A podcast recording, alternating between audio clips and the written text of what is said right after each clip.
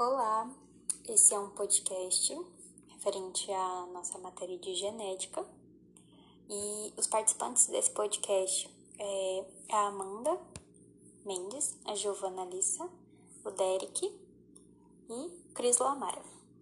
O nosso tema é o dilema ético dos bebês geneticamente modificados.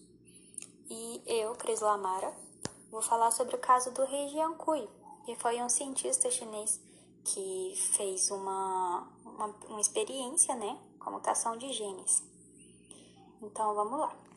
Em cada minúscula célula humana, há 2 metros de moléculas de DNA dobradas de maneira quase inconcebível. Nesses 2 metros, há 22 mil genes, com a informação necessária para construir e fazer funcionar uma pessoa. Um desses genes, o CCR5, é um alelo mutante e contém as instruções escritas com 6 mil letras para fabricar uma proteína que o vírus da AIDS utiliza como porta de entrada para os glóbulos brancos do sangue. No entanto, em algumas pessoas faltam 32 letras nesse gene, e isso as torna imunes ao vírus da AIDS. É uma mutação natural que ocorre apenas em uma pequena porcentagem de pessoas. O experimento de He Jiankui, um cientista chinês de 35 anos, consistiu em tentar imitar essa mutação natural. O pesquisador chinês injetou em embriões de algumas células o CRISPR, uma espécie de tesouro molecular capaz de cortar o DNA onde se deseja. Os 2 bebês do sexo feminino nasceram, são gêmeas, e com isso mostra que só uma das meninas apresenta a mudança desejada, e que as 2 irmãs exibem mutações indesejadas e de efeitos desconhecidos, que seriam herdadas por seus filhos. Há um terceiro bebê que foi modificado, mas não se sabe ao certo seu sexo e não há estudo sobre ele, para não comprometer a integridade física dos seus pais. O cientista chinês, o He Jiankui, foi condenado a 3 anos de prisão e ao pagamento de uma multa de 1,73 milhões, por ter realizado ilegalmente a manipulação genética de embriões com fins reprodutivos.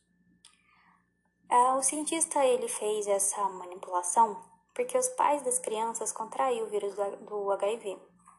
Então, ele quis fazer esse experimento com os embriões. E foi isso a minha parte. Não se tem muitos estudos a respeito.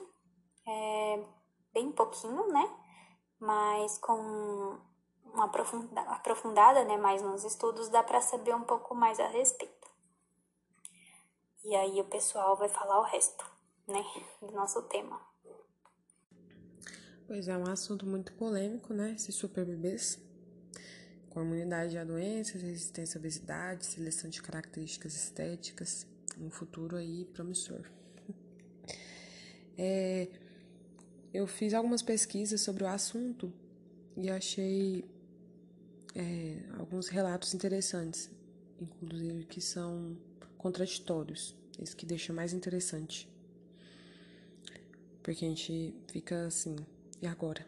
Qual é a verdade? Segundo um site chamado Super Interessante, que é uma espécie de revista sobre os assuntos mais falados, diz o seguinte, que a princípio o projeto tinha como objetivo mostrar que é possível corrigir genes defeituosos durante o desenvolvimento do embrião, antes dele se transformar em um feto. E relatou que um caso em 2009, um casal inglês deu à luz a uma menina que teve alteração em seu DNA. Ela foi curada de uma doença letal antes mesmo de nascer. Em sua família, 3 gerações de mulheres já haviam desenvolvido câncer de mama. E a chance da menina desenvolver era muito grande também. Mas, graças a esse projeto desenvolvido pelos cientistas do University College Hospital de Londres, que analisaram o material genético dos pais da criança. Criaram 11 embriões utilizando a técnica de fertilização in vitro. Desses, escolheram 2 que não continham o gene BRCA1, que após uma mutação pode desenvolver o câncer de mama. Então, esses 2 embriões foram implantados no útero da mãe e um vingou e se transformou em um feto. E assim, a menina veio ao mundo, já protegida do câncer. Mas, segundo a revista de ciências médicas e biológicas, no artigo Diagnóstico Genético Pré-Implantacional, prevenção, tratamento de doenças genéticas e aspectos ético-legais. Diz que o uso do DGPI para o diagnóstico de doenças de manifestação tardia também já tem sido considerado, como no caso de câncer de mama, que pode ocorrer em mulheres portadoras de mutação dos genes BRCA1/2. Porém, o uso para este fim ainda é controverso e permeado por questões éticas.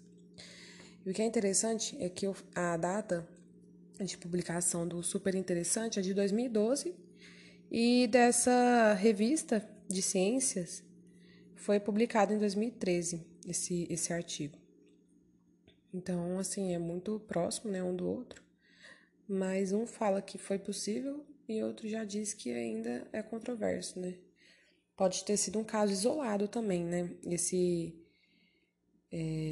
do casal inglês. Mas, enfim, esse procedimento que é chamado de diagnóstico pré-implantacional, DPI, já existe. Isso realmente é uma realidade. Inclusive, é uma técnica bastante difundida pelo mundo e sua comprovada, né, eficiência. Tem permitido a muitos casais a geração de descendentes, nascimento de filhos saudáveis e a cura de filhos doentes. Por isso, espera-se que a procura por essa técnica aumente. No Brasil, a dificuldade é encontrar bancos de dados que permitam acesso ao número de procedimentos realizados e aplicações indicadas.